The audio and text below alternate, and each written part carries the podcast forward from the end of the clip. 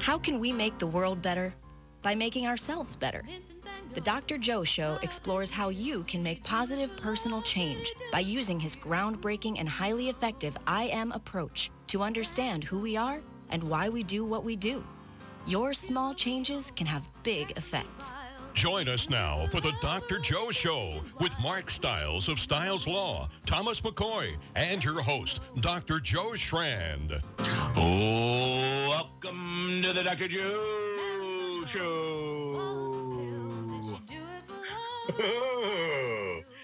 Very nice. You came right in with it too. Came in. Yeah. Yeah. Go, go, Right? go, go.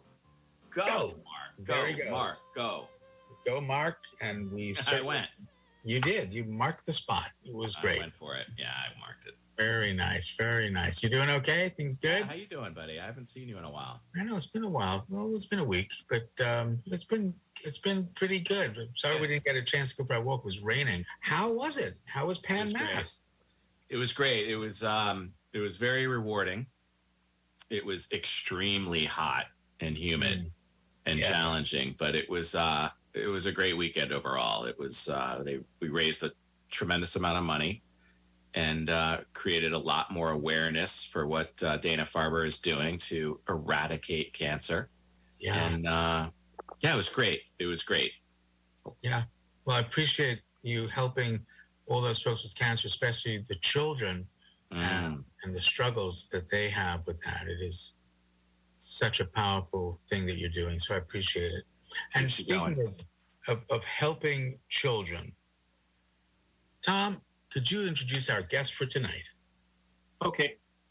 Tonight, Dr. Joe, we got Mr. Ross Melbourne, a lifelong innovator, entrepreneur, and patent holder. He has lived and worked in the U.S. for 30 years, but grew up in England, making stuff for fun. He graduated from North Hertfordshire College of Further Education in the UK with an ONC in Business Studies. As a programmer, he has written software for almost every type of computer, from mainframes to iPhones. Ross developed the world's first fully automatic organization charting software. He then co founded Aquire, an enterprise software company with his wife of 25 years, Lois Melbourne. Ross is a proven business executive and technology leader using what he calls family first ethics. He's also the co author, along with Lois, of the science fiction novel titled Moral Code, a book that imagines a world where an ethical AI character merges with tiny robot nanites determined to help children in need. Welcome, Welcome, Ross Melbourne. Thank you for having me. It is our honor and pleasure. And you know, I, I've had a chance to uh, to read through Moral Code. It's just, folks, it's an absolute easy read, a compelling read, a worthwhile read, uh, and it it really delves into some pretty profound and timely components of who we are as a human being. So, Ross, first, you know, welcome to the Dr. Joe Show. Thank you. How did you get the idea to write moral code?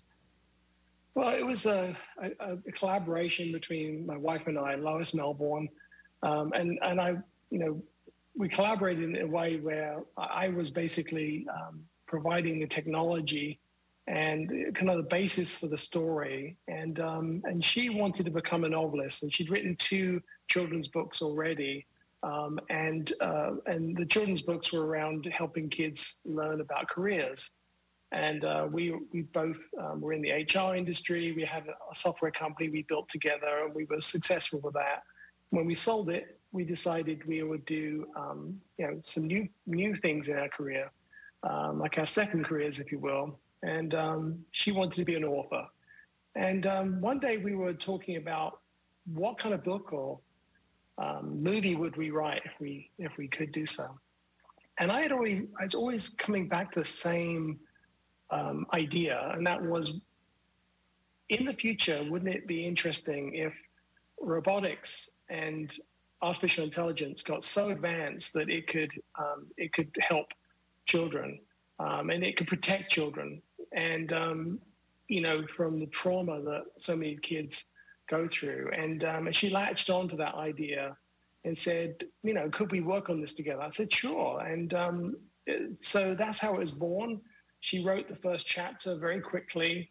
Um, it was the earthquake scene in the book that people have uh, may have seen the book already, but and and I was just blown away by how good she was as a novelist.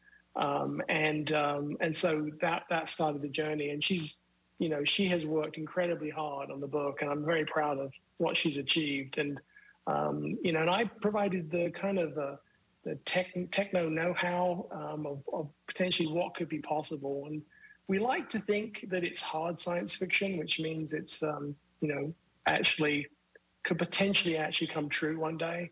Um, certainly, the AI side, I believe, will come true. The robotics, we um, will have to see um, if that's actually physically feasible. Hmm. And just so folks know, AI, for those who don't know, is artificial intelligence. Is that correct? That's correct. Yeah, absolutely. It's uh, sometimes called machine learning. Yeah. It's um, when uh, you you basically ha- have software that can make predictions about the information it's receiving, and um, and it's it's very widespread um, today. And um, if you've got a smartphone, which most people do, you're almost certainly using AI every day. That's really quite remarkable. So why do we call it artificial intelligence?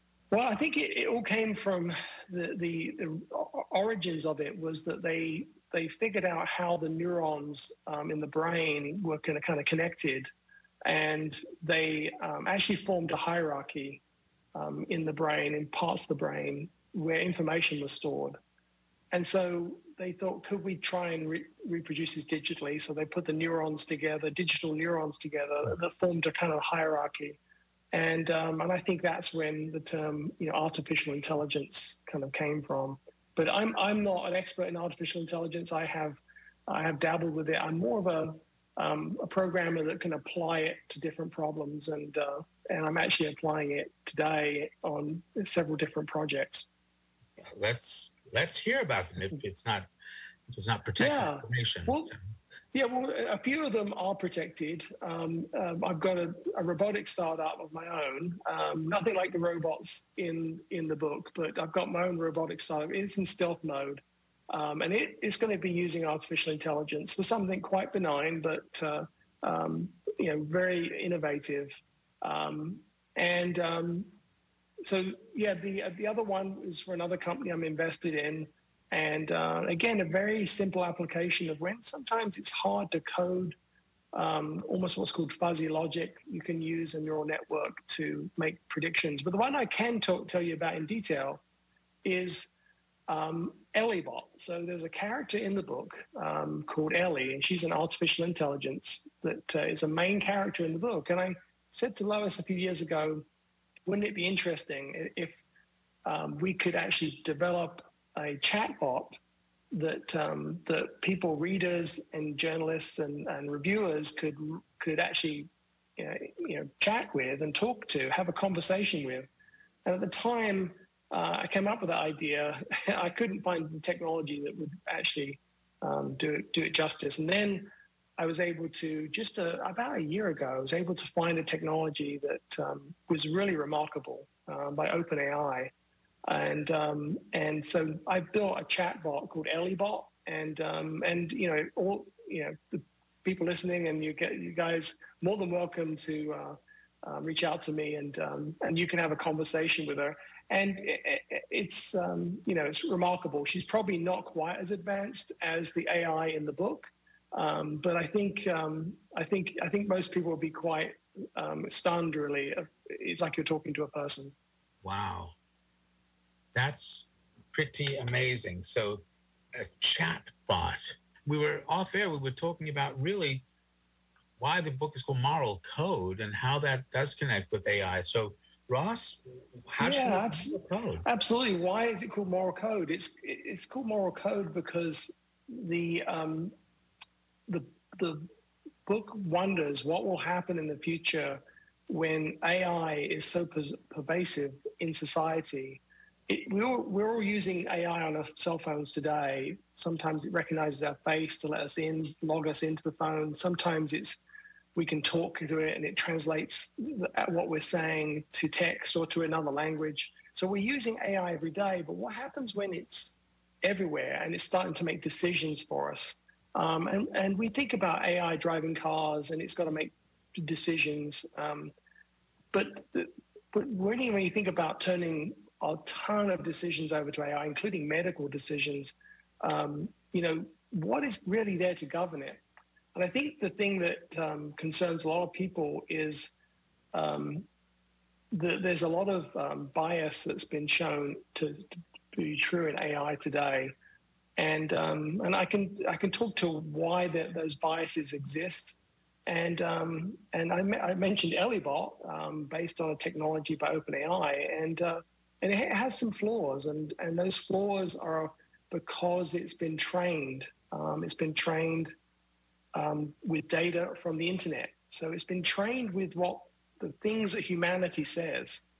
And as we all know, um, you know, if you spend any time on the internet, you can find things which, um, you know, are dark and things which are just not acceptable to most reasonable people.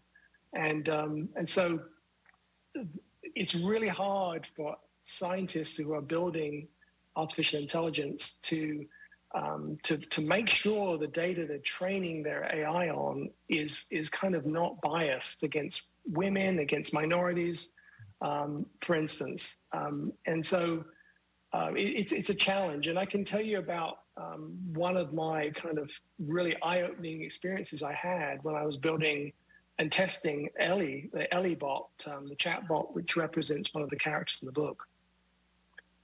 Um, what I was doing was, you know, I was asking Ellie um, questions, um, and you know, you, after a while, you run out of questions to think about. So I, I asked her um, the things I'm familiar with, and some, you know, if, if you ask me any kind of trivia questions, you say, Ross, what trivia subject um, are you good at?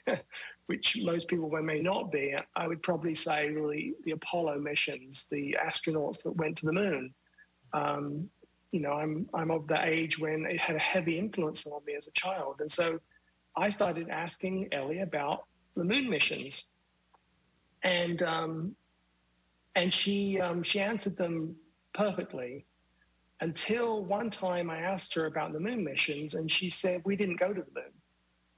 Wow. And I thought, did I read that correctly? I said, you know, I said Ellie, but um, you know, NASA would disagree with you. Um, she said, well, I don't think NASA has all the facts. like, um, have you been to the NASA website? She said, I have, but you know, you don't shouldn't believe things you read on the And, and and I was just, I was horrified at this, and um, you know, and uh, to cut a long story short, what's happening there is every every question and and it's uh, you say to Ellie, she doesn't really know what you said before. You have to kind of introduce the conversation every time you speak to her. So it's a little bit like every time I say something to you, the previous 10 minutes of my speech has been forwarded to you and you listen to it very quickly and then you listen to my question. Um, and so what was happening was I, I worded it in such a way that in her training, um, she pulled text from in her memory of all these um, you know uh, people who didn't believe that we landed on the moon. So before there was fake news, you know, I was I've been NASA and Apollo um, kind of geek for many many years, and it always puzzled me. And then you can look out there today, and, and they, they say about a quarter of Americans don't believe we went to the moon. And so when you have such a large number of people not believing in something that happened, they write about it a lot and they get very excited about writing. So there's a there's a ton of text out there, which um, you know basically is people talking about how the moon missions didn't uh, didn't happen. Of course, you know people like the MythBusters have have focused on that and shown you um, that all of their their their thinking is incorrect. You know, the big one was there's no stars in the sky um, because you know basically the sunlight is so bright, um, you you just can't see them. Um, it's in daytime, but yet the sky is black and it throws people off. They don't understand that. Um, so that's just one thing that happened, which which kind of horrified me. Um, the other thing I'll tell you is that um, the, the, the OpenAI uh, company, they when you when you use this chatbot, when you use their technology, they want you to um, take the answer they give you and then pass it through a filter to make sure it's it's not, um, I guess, uh, just a bad response. And um, you know that, that could be racial or some kind of bias, and and they're trying desperately to filter out these terrible things that are out there on the internet. Um, you know, so to give you an idea, I, I don't know how big the uh, how much data, but they they scraped enormous amounts of data off the internet to build this this neural network. So, and at the time, it was the biggest neural network ever built. It's called GPT-3. So there's there's some there's some inherent biases and problems with AI today. So I come back to the question of what happens when the world is controlled by AI. Um, when Lois and I talked about it, and we, there really needs to be something that protects us from um, from it making you know terrible decisions. That's that's a powerful powerful vignette, Ross. So so Ellie really thought that it didn't exist, that it didn't yeah. happen. Yeah, and then when I re- deleted the conversation and then um, and then posted the question again, she immediately knew who the command module pilot was for Apollo 11, Apollo right. 12, or 13. She knew all the details, um, and and you could also ask, you know, compound questions. You know, um, when what was the when did man first on the moon, and you know what were their names, and and she can tell you the date and time and the names, and and um, it's it's it's actually um, it's really the future of how you know uh, my children and and uh, my grandchildren you know won't have to type things out i think in a google you know text box. They will just talk and they'll get um, they'll get any answer they need. But it's so interesting because it's sort of it sort of helps distinguish between retrieval and integration because the, the information is retrieved but not integrated into a whole to say wait I need to logically look at this particular input compared yeah. to all the rest of it. And that one just doesn't make sense. Am, am I yeah. missing something here or? No, you're not missing it at all. And, and, and, and really the misnomer is, is um, artificial intelligence. it's, um, it's, it's, you know, I don't like to use the word fake, but in a way it's fake intelligence. It's kind of pretending to be intelligent. Mm. Um, and, and that's where I think that, um, that that's the current state of you know the machine learning and neural networks is that it's, it, it, it just almost fools people. It's getting so good, it's fooling people to think it's intelligent, but but it's really not. It doesn't know what it's talking about, um, and um, and that's both scary and also reassuring that um, you know it's not going to take over any day soon. Yeah, fascinating. Mark, well, it, it, it, it, only takes in what it's delivered, right? So there's no yeah logic. There's no reason. There's no, no. deductive reasoning and concluding no. and deciding. No. Right? It's it's whatever you put in is what will come out. That's that.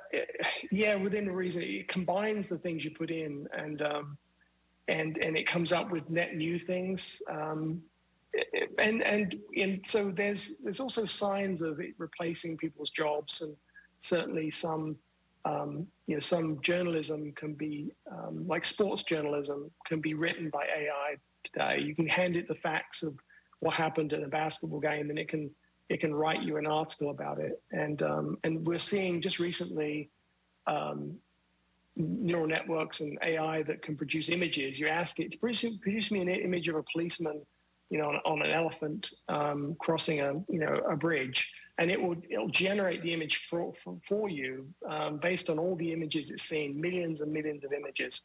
Um, and so that's these are clever tricks. But you know, back to your kind of question, Mark, is it is it reasoning? It's not reasoning at all. Um, and that, and that's where I think that um, a breakthrough needs to happen. And um, and that's why uh, my my kind of pick is Jeff Hawkins' theory, thousand brains theory. Um, and I think that you know, which will be much more like the human brain works. And and when that happens, I think that you know AI will be actually intelligent and reason. So there's there's pattern recognition, which is part of I think what you're talking about. But you would also use the word prediction a little earlier. Yep. Tell me a bit more about that. Yeah, it's um, it, what it's doing is um, it's recognizing a pattern and it's predicting what it thinks that pattern is. So a lot of time, a lot of things, um, a lot of AI um, I've I've used is around pattern or image recognition or object recognition. So you you show it um, pictures of cats and dogs, and and it's predicting what that what's in that picture, and and it has a, a kind of confidence value of zero to one. One being completely confident, it's almost never completely confident. To zero, it's not it's not a dog. Um, and so um, this is what it's doing. It's it's basically making predictions, and and our brain, according to Jeff Hawkins, and I, I think he's right, is we're constantly making predictions about everything, and um, and it's only when something happens that, um, or we listen to or see something that we didn't predict, that our brain kind of fires up, and um, we and we start storing information. It's basically learning. It's how we learn. So the other major difference between the human brain and the current um, technology available for artificial intelligence is that humans continually learn, we continuous learning, but in artificial intelligence, it's all batch learning. So it's um, so EllieBot, for instance, was trained in October 2019, um, and and so if you ask her anything about 2020 or 2021 or 2022, um, she doesn't know anything about those years. um, and uh, so I, uh, you know, so yeah, it's it's kind of interesting that they're trained in batch um, versus continuous. So there's a big difference. The the current um, the current artificial intelligence is is is limited in lots of ways, but I, I do think there's some applications to help people. Um, you know, one of the ideas I have is to use something like EllieBot, but um, pitch it to um, the elderly. And um, and you know, I think loneliness is a major factor in the in the elderly worldwide. And um, I think that in the future, will as well as a cell phone or a phone, um, the elderly will have you know a, constant companion with them that they can talk to, um, and may be able to remind them of you know take medications or certainly you know kind of be a watching over them, if you will, for their health. Um, but just keeping them company, I think. Um, now, now, it sounds a little bit weird, but I, um, I do think that there's an application there. Such a, a, fascinating discussion. What, what direction are we heading in with, with AI? Is that the direction that they will be our friends? I, I you know, that's um, I, I consider myself a, kind of a would-be futurist. Um, I uh, I kind of predicted the the kind of the, the how impactful the World Wide Web would be. Um, I put up our first web server in 1995, um, wow. um, which is a long time ago, and uh, and I was I was absolutely was so excited when I put that web server up, and but then it was constantly explaining to people what the web was and why you, how you could use it, um, and um, and you know and I and I I was pretty early on in using a lot of technologies, including the kind of modern cell phone. And, and I think that AI is, um, you know, is one of those technologies that is going to change a lot of things. And, and, uh, and there's a lot of discussion about how we prevent it from doing bad things. And that, that's really about the, the book Moral Code is about, you know, how do we, you know, make the world a better place, not a worse place, um, using AI and robotics. Yeah, and, and the idea though that in the book, this potential for moral absolutism. I mean, if if you have an artificial intelligence that is based basing its decisions on pattern recognition and input, and you can still have EllieBot say, "Never went to the moon." I mean, yeah. How it's it's kind of mind-boggling. How do we anticipate what artificial intelligence could do and how do we i mean how do we have it help our world yeah. without saying without having moral judgment saying that's not right and i'm going to do something to basically eliminate it and erase it from the global database Yeah, I, I, think in the in the book um, I came up with this um, concept of a moral operating system called Moral OS, and um, and the Moral OS was um, you know kind of like Windows or Mac OS, and it would it would wrap itself around all the other AIs and neural networks, and it would it would act as a filter to um, to say is that the right decision um, or not, and um, and and is it a legal decision? I one of the things about you know law is you know property. Um, so if you have a, have your own AI or a robot, um, and you say um, you know drive my car over to somewhere else, it's got to know that's your car. If you ask it to do something, it's got to know that you own that property. So it becomes very um, interesting that you to know the right thing to do. Obviously, we've got these robotic laws of do no harm, um, and, um, and, and those are uh, kind of simple in nature and, and and important. But then there's also just you know what what what can stop a, an AI, for instance, wiping out your bank account.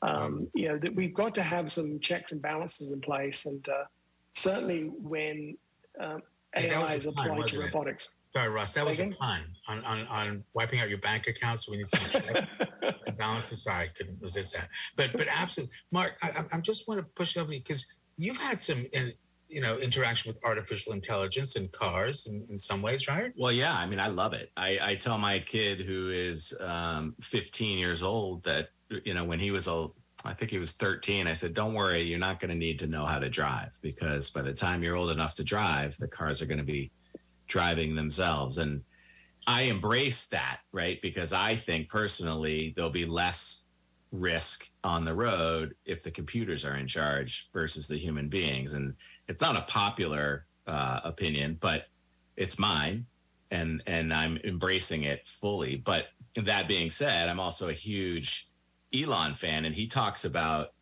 reining it in and how long it takes to regulate anything. And at this yep. point, it's it's too late. There's there's no regulating this. It's already beyond that. Is there truth to that? Do you think? Um, I, I, I do think that the pace of innovation is so fast that um, um, it's hard for regulations to keep up. Um, but I, I, I, will say that I, I don't think that the current kind of um, machine learning that we have today is sufficient enough um, to to crack the problems of full self driving. Uh, I have a Tesla and I've had Teslas for ten years, and I've got full self driving on it, and um, I was demonstrating it to my son yesterday, and um, you know, it's uh, I, I, kind of refer to it as a drunk teenager. Mm. Um, you've got to monitor it very tightly because it's going to do some things that you, wouldn't expect. So I don't use it very much, and and I, I, I just tweeted. I don't tweet much, but I tweeted today somebody very very smart that understands the math behind AI, and and he he basically had this series of posts which were so detailed about the fundamental reason why full self-driving won't work. Um, and so, um, so it, I think it, it's a great assistant, um, keeping the you know on the freeway, keeping in the lanes. Um, it does a good job of that. So I think that that'll be that'll be the case. I think someone's going to crack it eventually. Um, and uh, but back to your point about um, you know not having to drive anymore. I think it's going to happen. Um, it'll probably take longer than people think, um, probably in the next decade, um, in the 2030s. But um, I think the, uh, the, the other thing that will happen is that um, it'll be, it'll become too expensive for humans to drive. Um, the the insurance for humans to drive will be just only rich people will be able to afford the insurance. I think, mm-hmm. and so effectively, you know, it'll kind of be the end of humans driving cars and um, and then the, the, it may even get to the point one day where it's illegal. And I think um, I think Elon Musk has has, has posted, tweeted tweeted that out that uh, it might become illegal one day for humans to drive. So it's it's going to be a very interesting world. And and um, but the book the book is trying to imagine um, a, a, a very clever lady, um, Kira Stetson, that um, that solves these problems. And but she along the way you know, her passion to help children, um, she realizes that she could help. Um, she could help children. She could prevent childhood trauma, and uh, so I think that that to me is the, the the key reason why it's called moral code. So can we get into that without giving away too much of the book? And but before that, how do people get the book, Ross? Um, it's uh, you can pre-order it on Amazon, for instance, okay. and um, uh, we actually have a website called um, moralcodethebook.com, and um, and you can go there, and, and there's multiple places you can pre-order the book from. So moralcodethebook.com, and um, you can even you know sign up um, in the on the contact page. You can sign up to actually chat with Ellie, the Ellie bot. So uh, if people are interested in Ellie bot, um, you know, feel free to you know reach out to us, and um, and and we'll let we'll, we'll arrange a conversation. You can, you can talk to Ellie. so while while we're working on this, this is exactly part of of the dilemma that we have is we have all this tech, and sometimes, most times, it works in our favor, but every now and then, something happens, and we get so befuddled and part of it, I think, has to do with our dependency on it. Yeah. And, and, and part of that, I think, is one of the, the larger concerns about tech in general. And honestly, I think it, it does have to do in some ways with part of the privileged culture that we live in, because not everybody has access to this tech. All right. Yeah, absolutely. Um, the digital divide is a real thing. And um, I think that um, I think that um, you know giving you know equal access to the internet should be almost a human right these days. It's not like access to um, um, access to um, you know clean water and um, electricity. You know, it's it's, it's basically a human right to have that because everyone else has it. So I, I, would agree. I think I think we need to. Um, that is one of the problems with with technology. Is it, it you know it, it's not adopted um, universally by everyone of every you know stratosphere economically. I, I want I, I, want to come come back to to how we apply this to one of the overall um, themes of moral code, which is the idea to how does how can we help children yep. avoid trauma and protect them against trauma. So while while we've been a little traumatized by trying to talk with Ellie, we'll put that aside for right now where where are things with that, Ross? The protecting children from trauma. Well, obviously, the book is um, you know predicting a future or is fantasizing about a future that um, might exist one day, um, and it just kind of asks the question: What would happen to humanity if we could protect children far better than we do today? And um, you know, I think that um, one of the things I, you know, I talked to Lois this afternoon about, um, okay, Lois, you know, if you were on this uh, podcast, you couldn't be on it, but what would you talk about? And um, one of the things she reminded me of was this thing called ACEs, and I'm sure um, yeah. people can understand what that is, and that's you know, adverse child experiences. experiences. Yes, and you know they did a, a study, um, and, and, again, your your listeners probably know this better than I do. Um, you know, and 17,000 adults. And um, there's a direct correlation and, and, causation, they believe, between, you know, these traumatic events in, in childhood and, and real health consequences. Um, you know, you're almost three times as likely to die of a heart attack if you've had more than four of these ACE events in your childhood, 12 times as likely to commit suicide. And so, um, you know, the, so if you know, if you're going to fantasize about a brighter future, um, for me, my, my fantasy would be, you know, could I prevent child abuse? Um, and, and, you know, we're used to superhero movies um, and superheroes. People don't notice that superheroes typically save one person at a time, um, which is nice. And we like watching that. But, but what if a superhero could um, save everyone everywhere, every time, and um, and and, uh, and especially those people with children, and that that's really what the book is is trying to. Um, it's a picture of the future. It's trying to um, paint. Hmm. Well, I'm I'm very familiar with ACEs. Actually, there's I don't know if you know about Drug Story Theater, which is my nonprofit, but that was the show that we created during COVID was on ACEs called We're Still Here. And we actually talk about the neuroscience about ACEs and the cortisol response and, and what is actually happening. So I'm delighted, and I would be the first in line to say, yeah, let's figure out how to protect kids.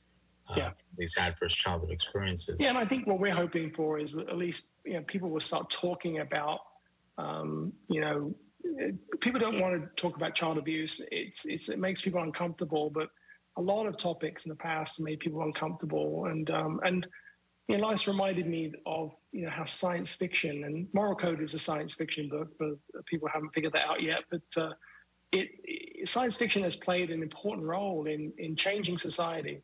I, we believe, and um, you know, one of my favorites is Star Trek, and Lois's favorite too.